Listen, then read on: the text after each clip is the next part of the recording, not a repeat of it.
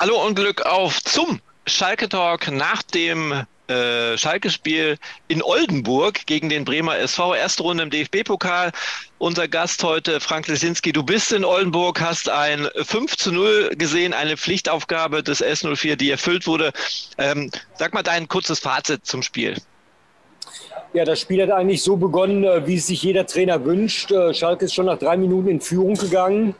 Und das hat natürlich viel Sicherheit gegeben und äh, einen erheblichen Dämpfer für die Oldenburger, äh, für die Bremer Fans, die ja natürlich im Oldenburg gehofft haben, dass es vielleicht äh, eine Pokalsensation gibt, wie es gestern äh, leidvoll Leverkusen zum Beispiel erfahren hat. Aber Schalke hat das hier ganz souverän runtergespielt und äh, nachdem nach zwölf Minuten schon das 2 zu 0 gefallen war, äh, war eigentlich die Partie gelaufen. Ähm, nach dem Seitenwechsel haben die Königsblauen einen Gang rausgenommen, aber es konnten sie sich auch leisten. Da stand es ja schon 4 zu 0.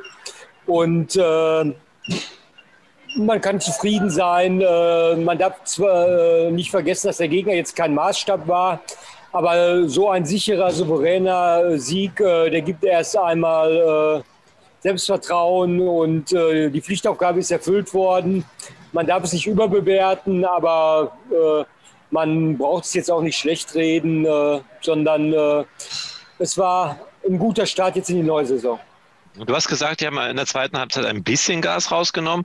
Für meinen Geschmack vielleicht ein bisschen zu viel Gas oder war das wirklich so ungefährdet, dass sie sich, weil du gesagt hast, sie konnten sich das erlauben?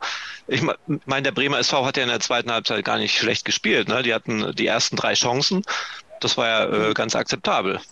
Ja, das ist richtig. Wobei Frank Kramer hat gerade auch in der Pressekonferenz gesagt, als er dann die Auswechslung äh, vorgenommen hat, äh, wurde das Schalker Spiel auch wieder besser und dann hätten sie auch noch das eine oder andere Tor schießen können.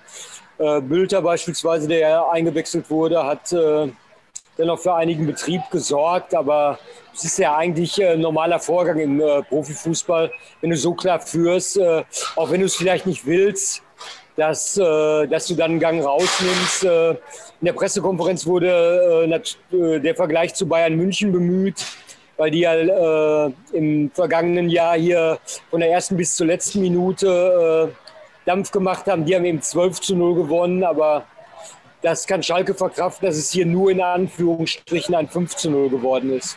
Ja, zweite Halbzeit dann, wie gesagt, nur ein Tor. Was gesagt, Bülter mit vier Chancen, der da hatte man das Gefühl, der wollte unbedingt ein Tor schießen. Aber kommen wir mal zum anderen Personalie im Sturm. Was war denn mit dem Sebastian Polt heute los? Zehn Chancen habe ich gezählt. Und das ist ja unver das war verhext, oder?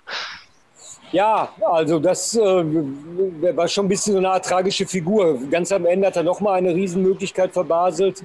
Also gut fürs Selbstvertrauen ist so etwas nicht. Ne? Und mhm. auch der Elfmeter, äh, der war sehr, sehr schlecht geschossen. Und äh, na, er wird sich bestimmt mächtig darüber geärgert haben, dass, äh, dass ihm so viele äh, Sachen da missglückt sind im Abschluss. Äh, mhm. Man erwartet natürlich von einem Mittelstürmer, gerade gegen einen unterklassigen Gegner, dass er ähm, dann auch mal trifft. Und heute hätte er sich profilieren können, weil ja Simon Terodde äh, nicht spielen konnte, gar nicht im Kader war.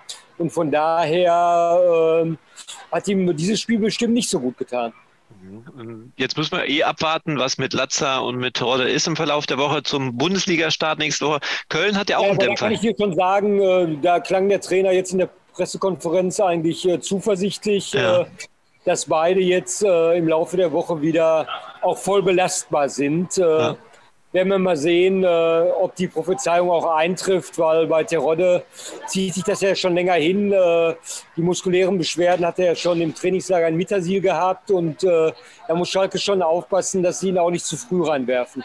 Ja. Auf was ich eigentlich hinaus wollte, die Frage, wird sich da was für Polter vielleicht gegen Köln ändern, wenn Terodde wieder am Start ist? Kann man ihn da reinsetzen in so ein Spiel, auch wenn Köln einen Dämpfer bekommen hat? Sind ja auch rausgeflogen in der ersten ja, Runde. aber äh, Trainer Kramer hat ja gesagt, dass er die Doppelspitze durchaus favorisiert und äh, man darf jetzt das Spiel auch nicht überbewerten. Äh, Kramer hat natürlich auch darauf abgehoben, dass äh, das auch andererseits natürlich gut ist, dass Polter so viele Chancen hatte in einem Spiel, die er sich erarbeitet hat. Aber andererseits muss man natürlich auch sagen, als Profi äh, muss man ja auch verlangen, dass er die eine oder andere dann auch macht. Das ist ganz klar. Ne? Ja. Also Doppelspitze gegen Köln, Bülter, Terodde wäre aber auch möglich, ne? Wäre auch möglich, auf jeden Fall. Ja, ja. ja.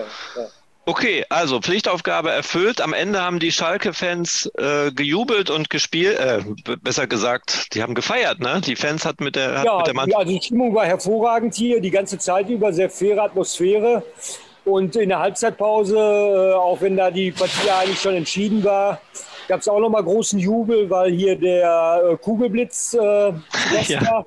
Ailton, ja. Und äh, der ähm, hat natürlich auch ein paar Sprüche losgelassen. Und äh, wenn wir nochmal zu Polter zurückkommen, also die Mimik von Ailton, äh, die war sehr aussagekräftig, äh, als ich ihn mal zu Polter gefragt habe. Also er war nicht begeistert und er hat äh, schon zwischen den Zahlen durchblicken lassen, dass ein Stürmer dann äh, bei so vielen Chancen auch mal einen Treffer machen muss. Ganz mhm. klar. Ailton wollte, glaube ich, selbst auf dem Platz, ne? Wollte helfen. Ja, also vielleicht hat es ihn in den Füßen gejuckt, wer weiß, ne? Ja, okay. Ja, dich juckt es auch in den Füßen, du hast noch einiges zu tun. Ähm, danke ja. für deine Einschätzung aus Oldenburg.